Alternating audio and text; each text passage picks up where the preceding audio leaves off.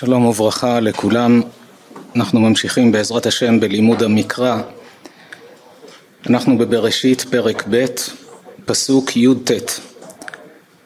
בשיעור הקודם עמדנו על הפסוק הקודם ויאמר השם אלוקים לא טוב היות האדם לבדו אעשה לו עזר כנגדו. וכאן למרבה הפלא היינו מצפים שבפסוק הבא יהיה כתוב שהקדוש ברוך הוא ברא את האישה כי זה מה שכתוב לפני אבל בפסוק הבא כתוב דבר אחר לחלוטין. וייצר השם אלוקים מן האדמה כל חיית השדה ואת כל עוף השמיים ויבא אל האדם לראות מה יקרא לו וכל אשר יקרא לו האדם נפש חיה הוא שמו ויקרא האדם שמות לכל הבהמה ולעוף השמיים ולכל חיית השדה ולאדם לא מצא עזר כנגדו. שוב חוזר לדבר על העזר כנגדו ויפל השם אלוקים תרדמה על האדם וישן ויקח אחת מצלעותיו ויסגור בשר תחתנה ויבן השם אלוקים את הצלע אשר לקח מן האדם לאישה ויביאה אל האדם. פסוקים האלה לא מובנים בכלל מה הקשר בין זה לזה. רבנו סעדיה גאון עומד על נקודה מעניינת הוא אומר תשים לב שהאדם איפה הוא נברא? הוא נברא בעולם. והאישה איפה נבראה? נבראה בגן עדן. יש הבדל ביניהם האדם המקורי נברא בעולם ורק בשלב הבא הוא הוכנס לגן עדן ושם נבראה האישה. אבל בתוך הפסוקים שהתורה מדברת על כך שלא טוב היות האדם לבדו אעשה לו עזר כנגדו פתאום התורה כותבת שהקדוש ברוך הוא ברא בעלי חיים הביא אותם לאדם שיקרא להם שמות מה זה נכנס כל מי שקורא את הפרשה כאן מיד מתעורר מה הקשר בין השמות של בעלי חיים שנכנס באמצע הנושא. דבר נוסף, הלשון כאן וייצר השם אלוקים מן האדמה כל חיית השדה ואת כל עוף השמיים ויבא אל האדם לראות מה יקרא לו כאן כתוב לשון יצירה כשלמדנו את הפרק הראשון ראינו יסוד גדול בלשון הקודש בשפה העברית מה שאומות העולם שתרגמו את התנ"ך לשפות אחרות הם לא מבינים בזה, תרגמו את הכל אותו דבר, את המילים יצירה, עשייה, בריאה, הכל נראה בעיניהם אותו דבר, מזה יצא להם קושיות גדולות, אבל מי שיודע את השפה העברית, מה ההבדל בין עשייה לבין יצירה, בריאה, ראינו שבריאה זו יש מאין, מלשון בר, כמו פרחי בר, חיות בר, עופות בר, זה להוציא מהכוח אל הפועל, בר זה חוץ. ויברא כמו בראשית ברא אלוהים את השמיים ואת הארץ. זה יש מאין לא היה ונהיה. בבעלי חיים ראינו בפרק א' שהקדוש ברוך הוא ציווה שהאדמה תוציא תוצא הארץ נפש חיה למינה בהמה ורמס וחייתו ארץ למינו זה כתוב בפרשה הראשונה. ואחר כך מיד הוא עובר לשלמות היצירה של בעלי החיים את היצירה שזה שלב הביניים התורה השאירה לכאן לפרק ב' ונראה כמה עומק כמה נפלא יש בהבנה של כל הפרטים שהזכרנו עכשיו שבמבט ראשון גורמים מבוכה גדולה. אז ראינו שבריאה זה יש מאין יצירה זה מתן צורה בחומר קיים כמו וייצר השם אלוקים את האדם עפר מן האדמה את העפר הוא כבר ברא לפני. כעת וייצר עשה אותו צורה עיצב אותו לצורה הגימור הסופי זו עשייה. כשהתורה אומרת שהקדוש ברוך הוא עשה את האדם, פירושו השלים את הצורה שלו. על דרך המשל, גם בזמננו, שאנחנו לא נמצאים בזמן בריאת העולם, כשגוזל בוקע מהביצה, אז רואים שיש לו צורה, אבל הוא עדיין לא עשוי. יצירה זה הצורה הכללית, אתה רואה מבנה כללי של גוזל, אבל עדיין אין לו נוצות, הוא עדיין לא פיתח כנפיים, הוא עוד לא מאורגן כדי לתפקד. עגל יוצא מרחם אמו, אז הוא יצור, אבל הוא לא עשוי עדיין, הוא לא לגמרי נמצא במלוא תפארתו, במלוא תפקודו. בזמן בריאת העולם, כשהקדוש ברוך הוא ברא את העולם, גם כן היו את השלבים האלה, יש את הבריאה, יש את היצירה, שזה שלב הביניים, ויש את העשייה, שזה הגימור הסופי. בפרק א', כשהתורה דיברה על בעלי חיים, דיברה על כך שהבעלי חיים יצאו מתוך האדמה, לא כמו שהאבולוציונים חושבים שיצור יתפתח מיצור עד שמזה ניצר, נוצר איזה יצור מפותח כמו האדם, כי הם באו מגישה כפרנית, אדם שלא מאמין בבורא עולם. אבל הוא רואה מכשיר כזה משוכלל, גוף האדם, יש ספר שהוא רב מכר בעולם, נקרא גוף האדם, המכונה שלא תיאמן. מי שרוצה לראות את יד השם, שיראה בספר הזה מה זה גוף האדם.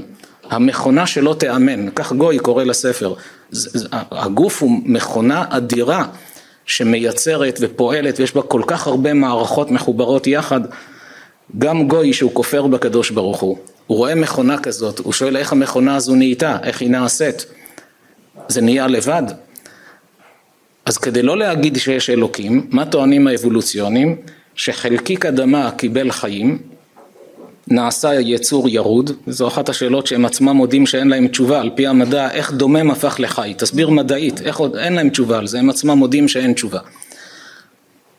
רק אותו דומם שהפך לחי ליצור ירוד, פיתח לאט לאט עוד מערכות ועוד חלקים, עד שנעשה גוף האדם המשוכלל שאנחנו רואים היום.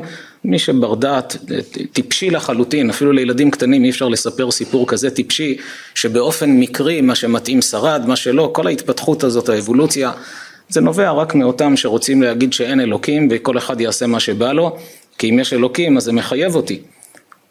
הוא ברא אותי, אז הוא אומר לי את זה תעשה ואת זה אל תעשה.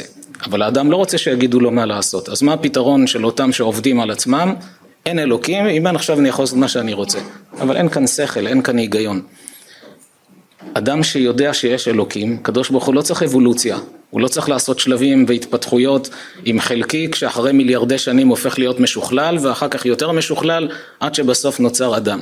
אלא כמו שכתוב בתורה, וייצר השם אלוקים את האדם עפר מן האדמה.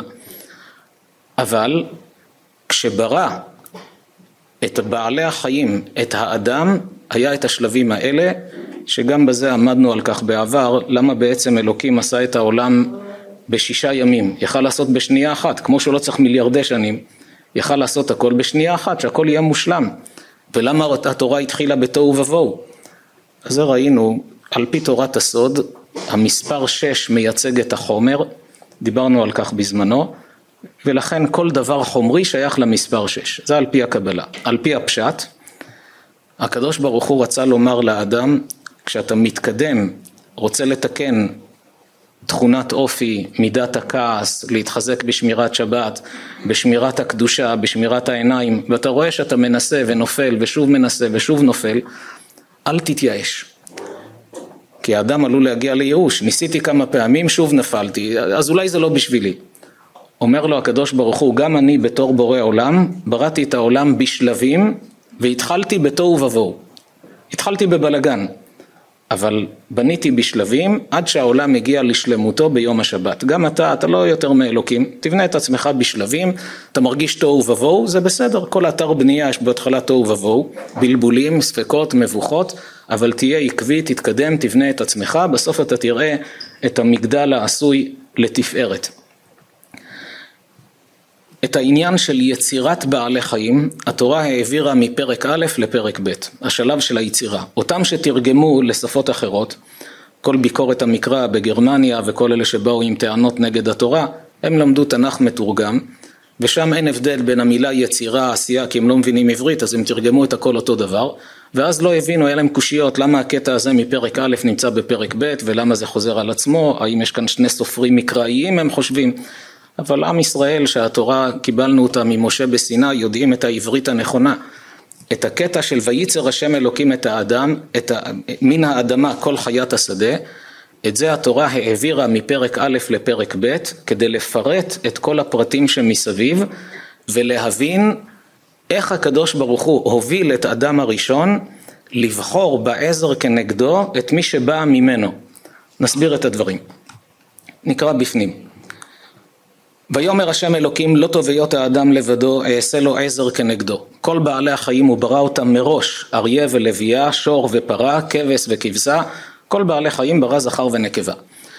את המין האנושי הוא ברא מראש אדם אחד שיש בו שני חלקים אחור וקדם צרתני כמו שהגמרא אומרת שהאדם הראשון נברא יש בגמרא שתי דעות אבל הדעה המקובלת גם רש"י מביא את הדעה הזו שהאדם הראשון המקורי שנברא מהצד הקדמי היה זכר, מהצד האחורי נקבה, כמו תאומי סיאם דבוקים מהגב. והקדוש ברוך הוא אומר שזה לא טוב שיישארו בצורה כזו, עמדנו על כך בשיעור הראשון למה זה לא טוב, ראינו כמה סיבות. רק הוא לא ברא אותו כמו כל בעלי החיים שכל אחד נברא בפני עצמו. ולמה? כותב הרמב"ן, האור החיים, אצל כל בעלי החיים הזכר והנקבה נועדו לקיום המין בלי צורך לשמור נאמנות זה לזה. שור פוגש פרה יכול להיות איתה כדי שיהיה עגל, פוגש פרה אחרת אין שום בעיה, הפרה הזו פוגשת שור אחר, העיקר שיהיה קיום המין, שיהיה את הדורות הבאים, אבל אין קשר מהותי בין הזכר לבין הנקבה. באדם אומר הקדוש ברוך הוא לאדם אתה נזר הבריאה, אתה לא בעל חיים, תפגוש את זו, תפגוש את ההיא ואת פוגשת את ההוא, אלא צריך שיהיה ביניכם קשר אמין של נאמנות לכל החיים, של הרי את מקודשת לי, של חיבור בקדושה שהוא שלך ואת שלו, היא שלך ואתה שלה. לכן מראש הוא ברא את האדם זכר ונקבה מחוברים, כדי שתדע, נתת לה את הטבעת, הפכתם להיות נשמה אחת, כמו שהזוהר הקדוש אומר, שכל נשמה לפני שבאה לעולם היא נשמה אחת שמורכבת משני חלקים, יורדת לעולם היא מתפצלת. רואים גם בנשמה וגם בגוף, הזכר והנקבה במין האנושי הם אחד. אבל מה עשה הקדוש ברוך הוא? כדי שהאדם לא יבוא בטענות לאלוקים ויאמר לו, רגע, אתה לקחת את החצי שלי נגד רצוני, כפית אותי, לא שאלת אותי, לא ביקשת, מה עשה הקדוש ברוך הוא? אחרי שאמר לא טוב היות האדם לבדו, אעשה לו עזר כנגדו, אמר לו בוא תבדוק את כל בעלי החיים. האם אתה רוצה אחת מהנקבות שלהם שהיא תהיה שלך? זה מה שאומרת כאן התורה. אחרי שהוא אומר לא טוב היות האדם לבדו, אעשה לו עזר כנגדו, וייצר השם אלוקים זה קטע ששייך לפרק א', אבל התורה שם חיסרה את זה כמו העתק הדבק. כי כל פרק ב' הוא כמו אדם שמחבר ספר, למעלה הוא כותב את השטף העיקרי של הדברים, בהערות הוא מכניס פירוט. אם אתה רוצה שהקורא ידע, אז למה לא כתבת את זה למעלה? כי למעלה אני רוצה שהוא יקרא קודם כל את היסוד, שלא יתבלבל עם פרטים. בהערות אני מכניס לו עוד נתונים. פרק ב' זה בעצם ההערות של פרק א', ההשלמות של פרק א', שזה חשוב לא פחות. אבל בפרק א' אומר הקדוש ברוך הוא לאדם, תדע שאני בראתי את הבריאה ביום הראשון את זה, שני, שלישי, צמחים, בעלי חיים, אתה יודע בשביל מה כל זה? בשביל נזר הבריאה שזה האדם שנברא ביום השישי. לכן שם בפרק א' לא כתוב שהוא יצר את גוף האדם, כתוב רק את נשמת האדם, שהוא ברא אותו בצלם אלוקים, עם כוח של בחירה, עם יכולת לבנות את העולם, לפוצץ את העולם. בעלי חיים לא יכולים לבנות עולם ולא יכולים לפוצץ. אפילו פיל, שהוא גדול ומרשים, יש לו את המסוגלות שלו במרחב המחיה שלו. אבל הוא לא יכול ליצור אטום ש... או לבנות בניינים או לשקם את העולם. הוא פיל. אבל האדם הוא כמו אלוקים. בצלם אלוקים עשה את האדם, מי זה האדם? זוהי נשמת האדם, החלק הרוחני שבו, שזה האדם האמיתי. הגוף הוא סוג של לבוש, סוג של בגד בסך הכל. כשקוברים אדם, קברנו את הבגדים שלו, לא אותו. האני האמיתי שלו זו הנשמה שהיא ממשיכה להתקיים, רק הגוף נועד, כמו שהזכרנו, לשמש מכשיר כושר שבונה את הנשמה על ידי היצרים והניסיונות והקשיים וההתמודדויות שיש לגוף של האדם. לכן הקדוש ברוך הוא ברא את האדם בצורה כזו. אז שם בפרק א' מדבר על נזר הבריאה האדם ומסביר את כל ששת ימי המעשה כדי להגיע לתכלית. את כל זה בראתי בשביל האדם. בפרק ב' מפרט יותר. בפרק ב' כתוב וייצר השם אלוקים את האדם עפר מן האדמה. דיבר על כך שגם איך גוף האדם נברא. כאן הוא עובר וייצר השם אלוקים מן האדמה כל חיית השדה ואת כל עוף השמיים ויבא אל האדם לראות מה יקרא לו, בואו בוא ניכנס כאן לעומק, מה, מה זה העניין הזה של קריאת השמות? שם בלשון הקודש מבטא מהות, לא כמו בשפות אחרות. בשפות אחרות כל השמות, בכלל כל המילים בשפות האחרות הם שפות הסכמיות, כך אומרים המקובלים, שבכל השפות המילים הם מילים הסכמיות, ובלשון הקודש בשפה העברית המילים הן מילים מהותיות. מה ההבדל בין הסכמיות לבין מהותיות? הסכמיות פירושו של דבר בוא נסכם שלשולחן קוראים טייבל. סיכמנו. אם נחליט שלשולחן יקראו דוג, אז בסדר, אז החלטנו שלשולחן קוראים. העיקר נסכם, שנבין כשאני אומר את המילה, למה אני מתכוון. אז אפשר לסכם כך, אפשר לסכם אחרת. בעברית זה לא כך. השפה היא מהותית, אתה לא יכול להחליף בין המילים. כי הקדוש ברוך הוא ברא את העולם באותיות, וכל אות יש לה כוח רוחני מסוים. בצירוף האותיות יוצר משמעות מילולית שהיא הכרחית הזכרנו כבר שהכלב נקרא כלב כי הוא כמו לב, נאמן ומסור לבעלים, שזה בעצם שם שנתן אדם הראשון, כמו שכתוב כאן, ויבא אל האדם לראות מה יקרא לו, וכל אשר יקרא לו האדם נפש חיה, הוא שמו. מה זה הוא שמו? זה השם שהקדוש ברוך הוא מראש כבר התכוון אליו. כי שמות של בעלי חיים הם מבטאים את המהות של אותו בעל חיים, שבשביל זה הוא נברא. למה הקדוש ברוך הוא ברא הרבה סוגי בעלי חיים? כל בעל חיים יש לו תכלית אחרת, יש לו מטרה אחרת. או לשרת את האדם פיזית, או לשרת את האדם במסר שהוא מעביר, על פי שמו. זה כתוב בדברי חז"ל, נקרא את לשון מדרש תדשה של רבי פנחס בן יאיר, הוא היה חמיב של רבי שמעון בר יוחאי. בפרק כ' הוא אומר את המילים הבאות: אתה מוצא כל הבריות שבעולם לשמם נפלגו. כלומר כל היצורים שבעולם, הקדוש ברוך הוא חילק אותם, עשה יצורים שונים בשביל השם שלהם, לשמם נפלגו. מה הם ולמה הם נעשים ועל מה הנאה נבראו. אומר רבי פנחס בן יאיר, תדע לך שכל בעל חיים שמו מלמד בשביל מה הוא נברא. שמו מלמד מה התכונה המרכזית שבו, כי השם מבטא את המהות של הדבר. הכלב שנאמן ומסור לבעלים, אם הוא אוהב בני אדם, שיהיה נאמן לכל מי שהוא פוגש ברחוב. למה על כולם הוא נובח ונושך ורק את הבעלים שלו הוא מוכן להתאבד בשבילו? כי לכלב יש תכונה מרכזית של הכרת הטוב. האדם הזה נותן לי מזון, נותן לי מגורים, אני אעשה הכל בשבילו. זו תכונה שהיא אופיינית לכלב. אם תיקח אה, תנין ותגדל אותו ותפנק אותו, או נחש, מאז שהוא היה קטן, ואחר כך תוציא אותו מהכלוב, תגיד לו אני חבר שלך, האכלתי אותך עד היום. והוא מכיר אותך, אבל הוא יהיה חבר שלך. אין נאמנות בבעלי חיים כמו הכלב. הכלב הוא ייחודי בכך שהוא נאמן ומסור. למה הוא נברא? כדי ללמד אותנו. בן אדם עשה לך טובה, תכיר לו טובה, אל תהיה כפוי טובה. תראה אפילו כלב שהוא בעל חיים, הוא זוכר מי דאג לו. אז אתה תהיה עם הכרת הטוב למי שהיטיב לך. לעומת זאת החתול שמחתל את צרכיו, הוא נקרא חתול על שם התכונה המרכזית ללמד את האדם דברים אחרים, דרך ארץ, צניעות, שמור על איכות הסביבה, זה לומדים מחתול. עכשיו בעברית, אם נסכם בינינו שלחתול קוראים כלב ולכלב קוראים חתול, אפשר לעשות דבר כזה? אי אפשר לעשות, כי השם מבטא את המהות, וזה מה שאומרת התורה עד כמה האדם הראשון היה חכם ופיקח, לא כמו שחושבים האדם, האדם הראשון שהיה בעולם היה איזה דמוי קוף והיה, קוראים לו האדם הקדמון והוא לא מבין הרבה והיה חסר דעת. האדם הראשון היה גאון, נברא בצלם אלוקים, הוא ידע לזהות, מי מאיתנו יכול, לראות בעל חיים, להסתכל עליו ולהגיד התכונה המרכזית שלו היא כזו ועל פי סוד האותיות זה השם המתאים לו אדם הראשון היה לו את זה.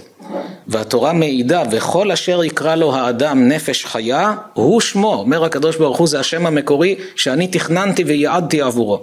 כי האדם היה בקיא בכל הסודות האלה. למה עשה את זה הקדוש ברוך הוא?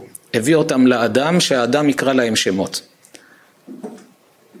הקדוש ברוך הוא אמר כך, אני רוצה שהאדם ילמד להכיר את תכונות בעלי החיים. אז הוא אומר לו, תקרא שמות, כדי לקרוא שם אתה צריך להיכנס לעומק הנשמה שלו, לדעת מי הוא, מה הוא, להכיר אותו בפנימיות שלו. אחרי שקראת שמות לכל בעלי החיים, וראית זכרים ונקבות, יש מישהו מכל אלה שמתאים לך? הרי זה לא טוב שאתה לבד, אעשה לו עזר כנגדו.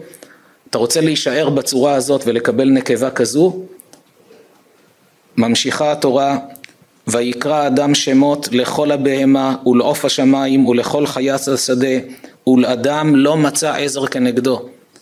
עכשיו הבנו מה הקשר של כל הפסוקים.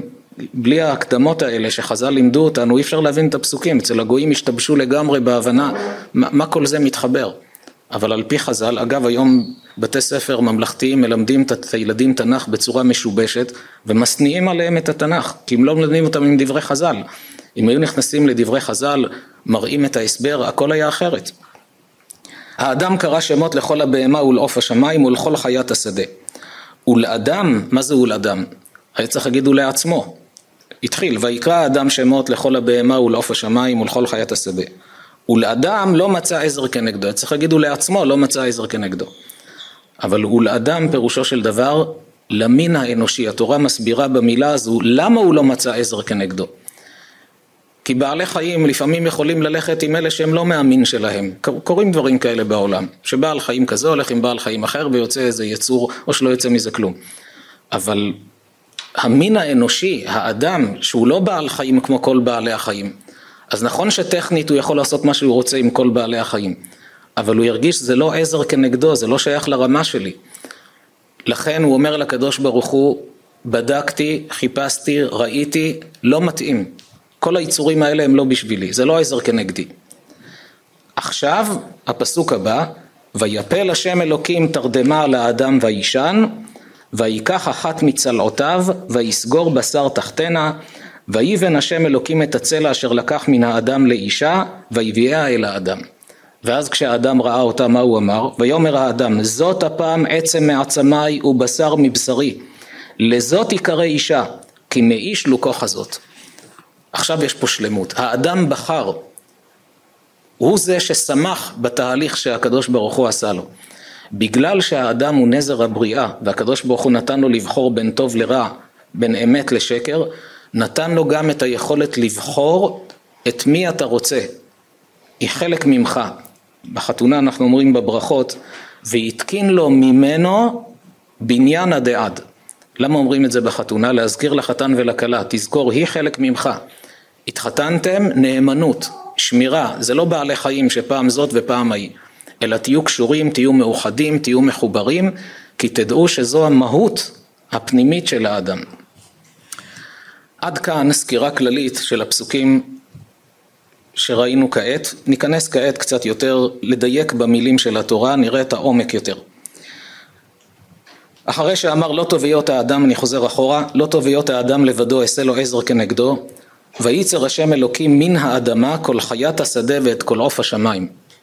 כשהתורה מדברת על בעלי חיים, כתוב שהקדוש ברוך הוא יצר מן האדמה את בעלי החיים. בפסוקים שראינו לפני כן, כשהוא ברא את אדם הראשון, מה כתוב שם? הסדר הפוך. גם שם כתוב וייצר, כמו פה.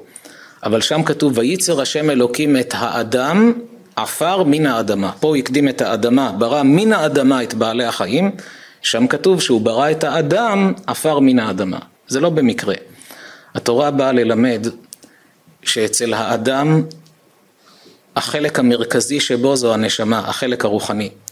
לכן וייצר השם אלוקים את האדם, הוא מקדים את האדם לפני עפר מן האדמה. אבל בעלי חיים, גם הנפש שלהם, גם הרוחניות שלהם היא באה מהעפר. הרי גם בעפר יש איזו רוחניות.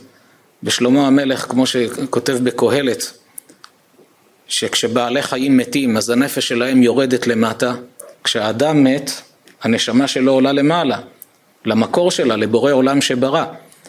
והנפש של בעלי חיים, כשבעל חיים מת, הנפש שלו יורדת לעפר חזרה. אצל בעלי חיים אין תחיית המתים, אין גלגולי נשמות, אין עתיד. כמו שהגוף שלו זמני, גם הנפש, המערכת הרוחנית שמפעילה אותו היא גם זמנית, יש לו רק נפש, נפש בהמית, הוא מת, נגמר, חוזר לעפר. אצל האדם זה אחרת. לכן בבעלי חיים הקדים מן האדמה, כי העיקר שם זה האדמה, החלק החומרי, ויבא אל האדם לראות מה יקרא לו, וכל אשר יקרא לו האדם נפש חיה, הוא שמו. אומר רש"י, שהמילים נפש חיה שייכות ללפני כן. זה כמו שכתוב, וכל נפש חיה אשר יקרא לו האדם שם, הוא שמו. כך מסביר פה רש"י את הסדר. הרמב"ן יש לו הסבר עמוק כאן, אבל לא ניכנס לזה כעת בפסוק. ניכנס קצת לשמות של בעלי חיים, לראות את, ה, את העומק של החוכמה שיש בבעלי חיים וכמה צריך ללמוד מוסר השכל לעצמנו. האריה, אותיות יראה. התכונה המרכזית של האריה שהוא מטיל יראה. בשאגה שלו הוא מרעיד, כולם מקבלים פחד. אבל לא רק בשאגה, אפילו ההופעה של האריה, כשאדם רואה אריה מקבל סוג של יראת כבוד. לכן הוא נקרא המלך שבחיות, כי יש לו איזה יראת כבוד שכשהוא מגיע יש לו הדר, מיוחדות כזו. המשנה בפרקי אבות אומרת, הווה עז כנמר וקל כנשר, ורץ כצבי, וגיבור כארי לעשות רצון אביך שבשמיים. כלומר, תלמד מבעלי החיים ותיקח מכל אחד מהם את התכונה הטובה שיש בו, תשתמש בה גם אתה לטובה. חז"ל אומרים שהאדם הוא עולם קטן. מה זה עולם קטן? כל מה שיש בעולם הגדול, האדם יכול למצוא בתוך הגוף שלו. העולם עשוי שלד סלעי ועליו יש אדמה רכה. ועל האדמה הרכה יש מקומות שהן מדבריות, מדבר אין בו צמחים. יש יערות עם שפע של צמחים ויש אזורים שהם דלילי צמחייה. גוף האדם יש לו שלד עצמות כמו הסלעים שיש בכדור הארץ, עליו יש בשר רך כמו האדמה, העפר, ועל האדמה הזו, על הבשר, על העור שיש לנו בגוף, יש מקומות שהם מדבר, כף היד זה מדבר. יש מקומות יערות, כמו השיער של הראש, זה יער. ויש אזורים דלילי צמחייה, שיש קצת שערות באותם מקומות. בעולם יש נהרות של מים, נהרות רחבים, יש נחלים צרים יותר, בגוף האדם יש עורקים עם זרימה של דם ויש ורידים יותר דקים, יש נימים, יש בעולם מעיינות נובעים ויש גייזרים מתפרצים, גם בגוף האדם יש דמעות בעין, יש אף שיכול להזיל ויש התפרצות של נוזלים שיוצאים החוצה. בעולם יש סידן, יש ברזל, יש מגנזיום, יש חומרים שונים. אדם הולך לרופא, אומר לו חסר לך ברזל. שואל אותו אני שולחן, מה זה חסר לי ברזל? אבל רואים שבגוף האדם יש את כל החומרים. כל החומרים שיש בבריאה, יש בעולם, יש גם בגוף האדם. צלילים. כל בעל חיים קיבל צליל שמייחד אותו. יש בעל חיים שקיבל, הוא יכול להוציא מפיו את הצליל של האות מ'. או מה או מו וכדומה. יש צליל שעופות למשל, יש להם אותיות אחרות. אבל תגיד לשור, תגיד ציף כמו ציפור, הוא לא יכול, אין לו את זה. יש לו אותיות מסוימות שהוא קיבל. האדם קיבל את היכולת להשמיע את כל הצלילים שקיימים בבריאה, האדם יכול להוציא. אם לא די בכך, וזה הנושא שהזכרתי את כל זה להגיע לנקודה הזו, לבעלי חיים יש אופי שונה. השפן למשל הוא פחדן. שומע קצת רעש, מי שראה את שפן הסלעים, קצת תזוזה, מיד מתחבא בתוך הסלע. הנמר לעומת זאת יש לו עזות. אתה עומד מולו, הוא מסתכל עליך עם מבט בעיניים והוא לא מפחד. הוא יכול לשאוג, יכול להתנפל, יש לו עזות.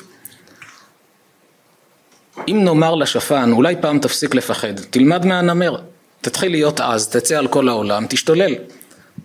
מה יענה השפן? אני לא מסוגל, זה לא אני. זה מתאים לנמר.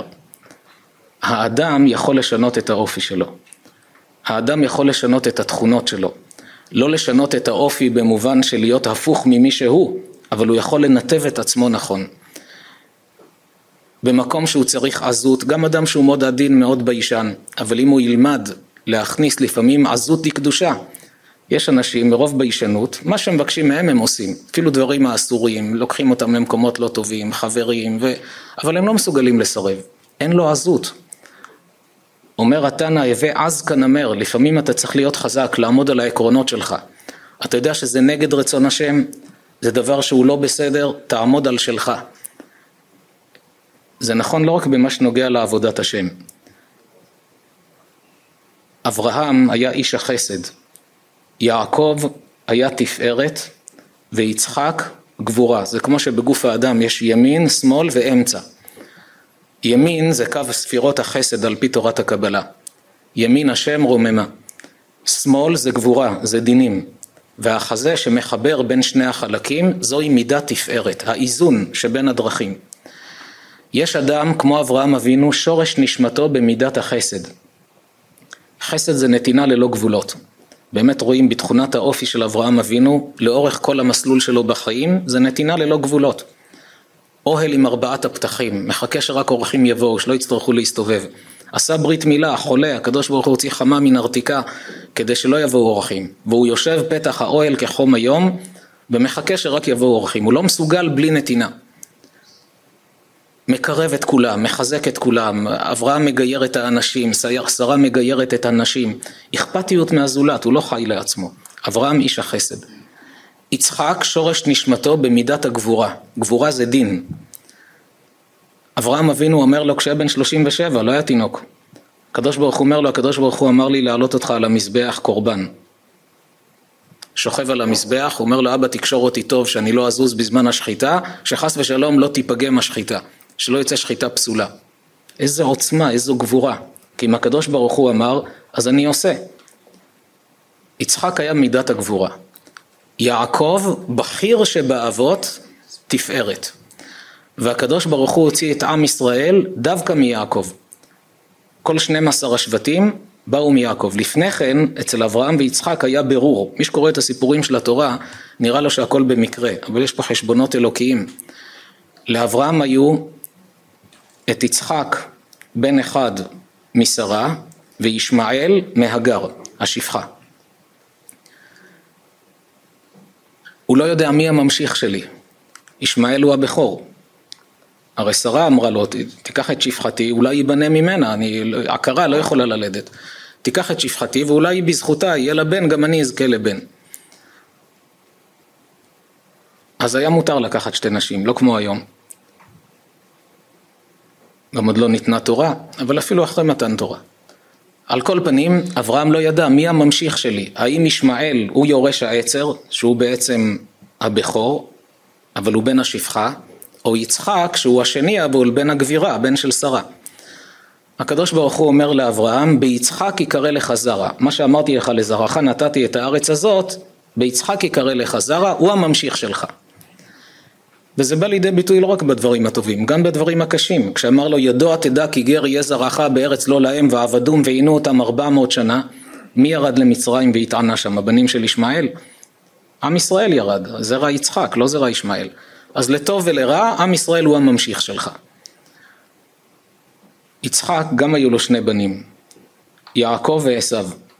עשו היה הבכור, יעקב השני, אבל מכר לו את הבכורה בנזיד עדשים, עד היום כשרוצים לתת דוגמה לאדם שמכר דבר יקר בפרוטות, אומרים שהוא מכר בנזיד עדשים. כמו עשו, הוא היה צריך להיות הממשיך של אברהם ויצחק, העביר את זה ליעקב, הוא בחר בדרך רעה. היה עבודה זרה, גילוי עריות, שפיכות דמים, זו הדרך שהוא בחר לעצמו. יעקב המשיך את השושלת. על פי תורת הסוד, במידת החסד יש טוב ויש רע, ולאדם יש בחירה האם להשתמש בטוב שבחסד או ברע שבחסד. הטוב שבחסד זה נתינה, זה חסד, זה צדקה. הרע שבחסד זו הנקודה שהזכרנו קודם, שהאדם לא מסוגל לסרב כשהוא צריך לסרב. או צריך לסרב כי דורשים ממנו שזה דבר שהוא אסור, או שצריך לסרב בגלל שיש גבול כמה לתת. אתה נותן, נותן, נותן, בסוף לך לא יישאר כלום, צריך לדעת כמה לתת, גם בהלכות צדקה, כתוב שלכתחילה אדם צריך לתת מעשר כספים, עשרה אחוז מהכנסות נטו, אבל גם יש לו לב טוב ורוצה לתת יותר, על פי ההלכה אסור לו לתת יותר מ-20 אחוז מההכנסות. אבל אני רוצה לתת, ייתכן שאתה רוצה כי אתה במידת החסד בנשמה, ואם תיתן יותר מדי בסוף אתה תהיה עני ותזדקק לבריות, לכן בהלכה יש גבול, גם בנתינה עד 20% מהנטו, לא יותר. 10% טוב לכולם, נכון לכולם, 20% זהו, לא יותר מזה. אז גם בחסד יש גבולות. אצל אברהם שורש נשמתו במידת החסד, אבל הוא לקח את זה לטוב. אבל בשורש יש גם את הרע. כשילד את יצחק וישמעאל, יצחק שורשו בגבורה. מהאבא הוא קיבל את הטוב שבחסד, ואת הרע שבחסד קיבל ישמעאל. לכן ישמעאל, הדחף שלו זה היה ניאוף, זה היה גניבה, זה היה בטבע שלו. כי חסד שלילי זה ניאוף, שכל הנושא הזה זה סביב חסד שלילי. גניבה, חסד שלילי. כלפי עצמו הולך במידת החסד, לוקח לאחרים. אז בעצם הטוב והרע שבחסד התפצלו. אז עכשיו יש לנו את יצחק, שהוא יש בו גבורה שלמה, והטוב שבחסד. יצחק לקח את הגבורה שבו לטובה. כשילד את יעקב ועשו, יעקב קיבל את הטוב שבחסד, שבאבא, ואת הטוב שבגבורה. לכן הוא היה מושלם, הוא היה תפארת. והרע שבגבורה, מי קיבל את זה? עשיו. לכן מה היה התכונה של עשיו? על חרבך תחיה. היה רוצח. עשיו לקח את התכונה של על חרבך תחיה, קיבל את זה מהגבורה. הוא יכל לקחת את זה לטובה, כל אדם יש לו בחירה, אבל הוא לקח את זה לרעה. יעקב שהוא תפארת איזון בין חסד לגבורה בצורה המושלמת, ממנו הקדוש ברוך הוא הוציא את 12 השבטים, את כל עם ישראל. גם כל אדם צריך לזהות בעצמו, להכיר את עצמו לפי ההרגלים שלו, כשילד עדיין הוא לא כך יודע על עצמו, אבל אדם גדול צריך להכיר את עצמו. האם שורש נשמתי בחסד? האם שורש נשמתי בגבורה? או ששורש נשמתי בתפארת? אם אני מאוזן, אז זה אומר שאני בתפארת, מצוין. אם אני מרגיש דחף לחסד שלילי או דחף לגבורה, יש אנשים שמטבעם הם אנשים, הוא אומר אני אדם אמיתי. מה זה אמיתי? מה שמגיע לך אני לא אקח לך פרוטה, אבל מה שלא מגיע אתה לא תקבל ממני אפילו לא פרוטה אחת. הוא הולך על מידת הדין. זה מראה ששורש נשמתו בגבורה. אדם שקשה לו לוותר, ללכת לפנים משורת הדין, להבליג, לפעמים בזוגיות. יש אנשים שחושבים שהם מאוד מתוקנים בזה שהם עומדים על שלהם. אני איש של עקרונות, ואם אמרתי לאשתי כך, או אמרתי לבעלי כך, זה העיקרון שלי. יתהפך העולם אחרי שאמרתי, זה מה שיהיה. אבל איפה לפנים משורת הדין? איפה הוויתור? איפה הנתינה? איפה ההליכה לקראת? איפה הורדת האגו? שבירת המידות? אין לו לאדם הזה. זה אומר שהוא קיצוני בגבורה, שאגב זה נזק גדול. כשיש רווקים, רווקות, צריכים מאוד לעבוד על זה, להגיע לאיזון, למידת התפארת. כי אחרת יש לזה המון השלכות אחר כך בשלום בית. אדם שמגיע לחתונה כשהוא במידת התפארת, הוא מגיע מאוזן, כי מצד אחד לא ירמסו אותו, אדם שהוא רק חסד, יכול להיות שינצלו אותו, ירמסו אותו, אבל כשהוא מאוזן, מגיע לחיים נכונים. זה נכון גם בזוגיות. כשאדם שואל, האופי שלי הוא כזה והאופי שלה הוא הפוך. ואני לא יודע אם נשלים אחד את השני או שנחיה בניגוד כל הזמן. בספר המדריך המלא לנישואין מאושרים הבאנו את היסוד של חסד וגבורה ביין ומים לעומת בשר וחלב. בעולם הטבע כל מה שאדום שייך לגבורה, כי הצבע של ספירת גבורה זה צבע אדום. כל מה שלבן שייך לספירת חסד, כי הצבע של ספירת חסד זה לבן. לכן בטבע בשר הוא אדום, דם אדום, יין אדום, מה התכונות של כל אלה, חסד או גבורה? כל אדם לבד מרגיש, זה שייך לגבורה, גם בלי קשר לצבע. התכונה שלהם זה גבורה. לעומת זאת חלב, שהוא מגדל את העובר, את העגל, את התינוק שנולד, בצבע לבן, זה חסד. המים שהם מנקים, מטהרים, הם שקופים, שייכים ללבן, שייכים לחסד. תפארת, הצבע של תפארת, אומר הרמק, רבי משה קורדוברו, בספר פרדס רימונים, שער הגוונים, שהוא מדבר על עשר הספירות עם הצבעים שלהם, יש לנו הרצאה שנקראת סוד הצבעים, ששם ליבנו את הנושא הזה, כל צבע לאיפה הוא שייך, איפה רואים את זה גם בטבע. הצבע של ספירת תפארת הוא צהוב. זה איזון בין חומר לרוח, ולכן אדם שמאוזן הוא תמיד שמח. גם במחקרים של היום יודעים שהצבע הצהוב מייצג שמחה. האור, האור מביא שמחה, יש דיכאון חורף לאנשים מסוימים.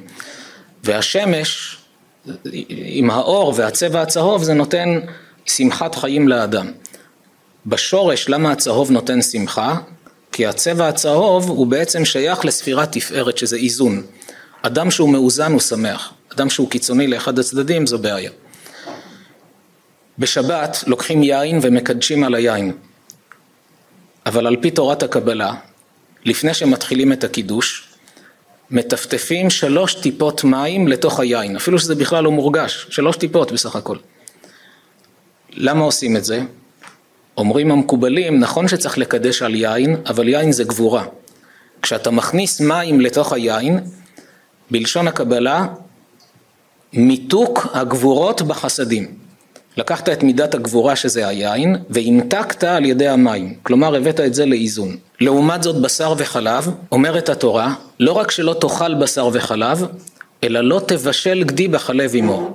אסור אפילו לבשל אותם ביחד. ואני רק מבשל, נותן לכלב שלי שיאכל.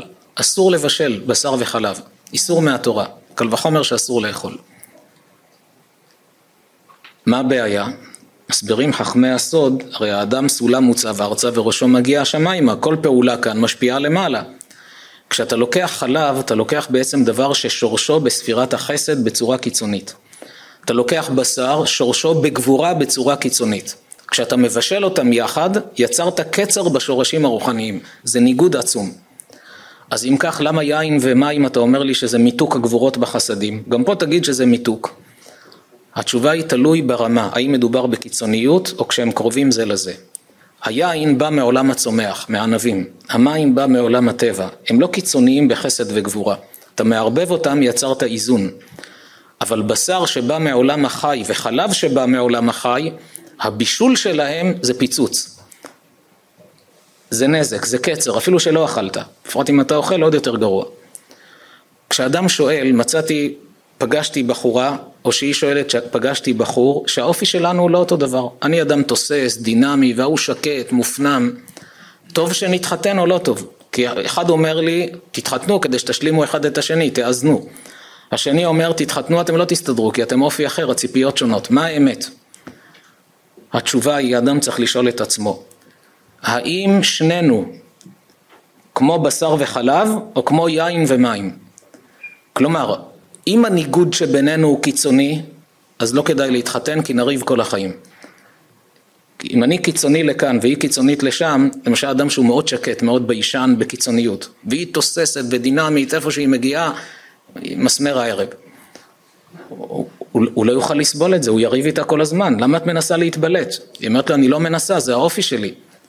אבל הוא יריב איתה כל הזמן, או הפוך, היא שקטה והוא לא, אתה עושה לי בושות, איפה שמגיעים אתה מדבר, מרעיש את כל העולם. זה קיצוניות שחבל להתחתן בצורה כזו. אבל אם אתם כמו יין ומים, כלומר יש הבדל ביניכם, זה חסד, זה גבורה, אבל לא בקיצוניות גדולה. אז אדרבה, טוב שתתחתנו. כי איפה שאתה תגזים, היא תחזיר אותך למסלול. איפה שאת תגזימי, הוא יחזיר אותך למסלול, טוב שיהיה את האיזון. ככה גם הוא עושה מה שהיא לא, לא מסוגלת, היא עושה מה שהוא לא. ואז מגיעים לשלמות של אדם כמו שצריך גם בזוגיות. נחזור לעניין של בעלי החיים, אני רואה שהזמן כבר מתקדם, נאמר את הדברים בקצרה. בשמות בעלי החיים, כל שם של בעל חיים אפשר לעמוד על אופיו ולקחת מוסר לעצמנו. הזכרנו את האריה שמטיל יראה, יש לו מכובדות, אדם רואה אותו יראת כבוד, אפילו שהאריה לא עשה כלום, רק הופיע, אפילו בכלוב, אתה לא מפחד שהוא יטרוף אותך, אבל מרגישים יראת כבוד. האדם צריך ללמוד לעצמו לעצב אישיות של מכובדות, לא להיות זול, לא להוריד את עצמו אפילו כשהוא לבד. הוא אומר אף אחד לא רואה איך אני אוכל עכשיו, אף אחד לא רואה איך אני מתנהג עכשיו. אבל מכובדות עצמית, גם כשאתה לבד, תתנהג בצורה מכובדת, תזכור שאתה נזר הבריאה, ונזר הבריאה לא אמור להתנהג כמו בעל חיים. תשמור על מכובדות, וכשאדם שומר על מכובדות, האישיות שלו הופכת להיות כזו. הכבש נקרא כבש כי הוא נכבש בקלות. הכבש הוא מאוד כנוע, לעומת העז. העז יש לו עזות, הוא עקשן. התיש, הרי עז ותיש זה זכר ונקבה, כן? העז, אפילו שהיא נראית לשון זכר, אבל עז זוהי הנקבה של התיש. לא משנה אם אומרים עז או עיזה. הזכר הוא התיש והנקבה זהו העז או זוהי העיזה, כך רואים בתורה. שניהם עקשנים. התיש הזכרי מתיש את הכוח של הבעלים שלו. אתה רוצה שיבוא לפה, כבשה, אתה אומר לה בואי, בא, אתה לוקח אותו לפה, הולכת. אבל התיש יכול להתבצר במקום אחד, אתה לא יכול להזיז אותו, עקשן. הכבשה לעומת זאת, היא נכבשת בקלות. האדם צריך ללמוד לעצמו, לפעמים תהיה כבש, לפעמים תהיה עז, לפעמים תהיה תיש. תלוי בסיטואציה. יש מקומות ששווה להיות כנוע. כשאתה אומר, מה עכשיו אני אלך לריב איתו, כמו שהמשנה אומרת בפרקי אבות, הווה קל לראש ונוח לתשחורת. מה זה הווה קל לראש? יש לך בוס בעבודה, הוא הראש, תהיה איתו קליל, אל תהיה עקשן. יש לפעמים עובד זוטר, שהוא בטוח שהוא צודק, מתווכח עם המנהל שלו, על כל דבר רב איתו, עד שהוא מפטר אותו. למה? כי יש לו אגו. אבל הוא עכשיו הבוס, הוא אומר לך תעשה ככה, תגיד לו בסדר, אפילו שלדעתך זה טעות, ת, ת, תסביר לו לדעתי ככה, אומר לך לא תעשה בכל זאת, בסדר, תשאל אותו פעם, כשנראה לי אחרת, אתה רוצה שאני אגיד לך או שאני אעשה מה שאתה אומר? הוא אומר לך תעשה מה שאני אומר, שום בעיה, אני עובד כאן, נעשה מה שאתה אומר. הווה קל לראש, תהיה קליל אם מישהו בוס עליך. יש מצבים שאדם צריך להרגיש כניעה, גם בזוגיות, לא תמיד צריך לשמור על ה... לפעמים צריך בסדר, נוח לך כך שיהיה כך, אפילו שדעתי אחרת.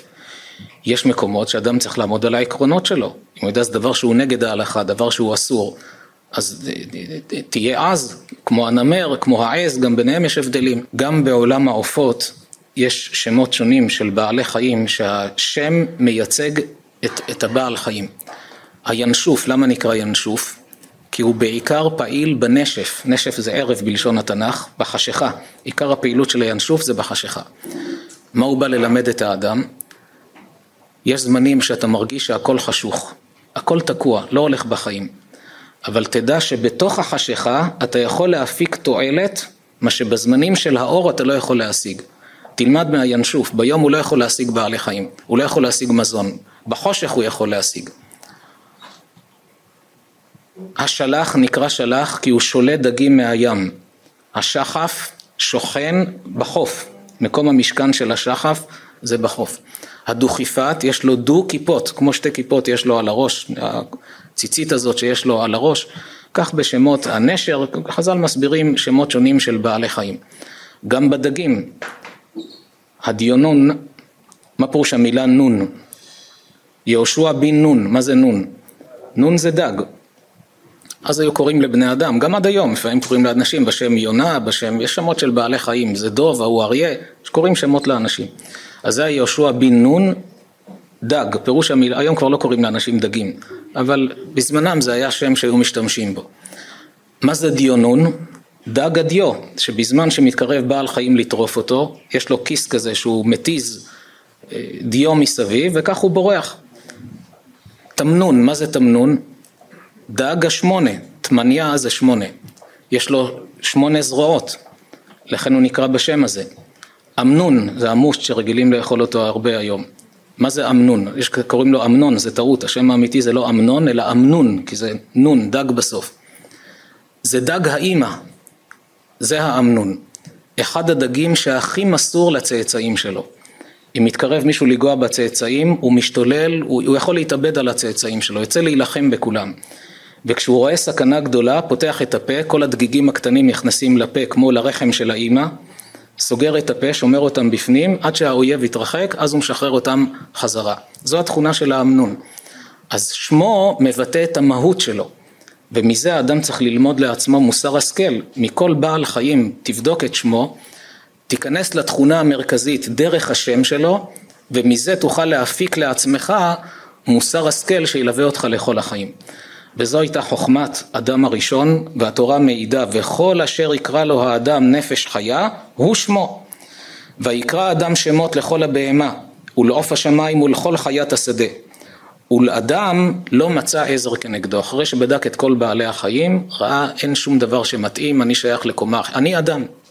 לא כמו שדרווין והאבולוציונים רואים את האדם שהוא ממשפחת בעלי החיים.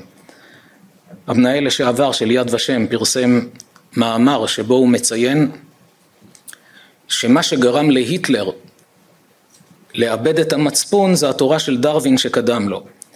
כי דרווין טען שהאדם הוא לא נזר הבריאה, אלא כמו שיש אריה וחיה, חיות שונות ומשונות, יש גם אדם. הוא לא האמין בבורא עולם. אז האדם הוא בעצם חלק מבעלי החיים, רק הוא יותר משוכלל. אז היטלר טען, כותב את זה בספר שלו, שאת המצפון המציאו היהודים. כי לפי ההיגיון שלו, למי שיש אלוקים ויש תורה, אז מה זה המציאו היהודים? התורה מלמדת אותך מה זה מצפון, איך להתנהג, אבל מי שאין לו אלוקים בחיים, אומר מה זה מצפון? כשאריה טרף גורים של זברה בג'ונגל, הוא חוזר הביתה עצוב, אומר לאשתו, מסכנה הזברה, אכלתי לה את הילדים, או אם הוא טרף את הזברה, הוא מצטער שהוא השאיר את הילדים יתומים בלי אימא, זה לא מעניין אותו, יש ג'ונגל.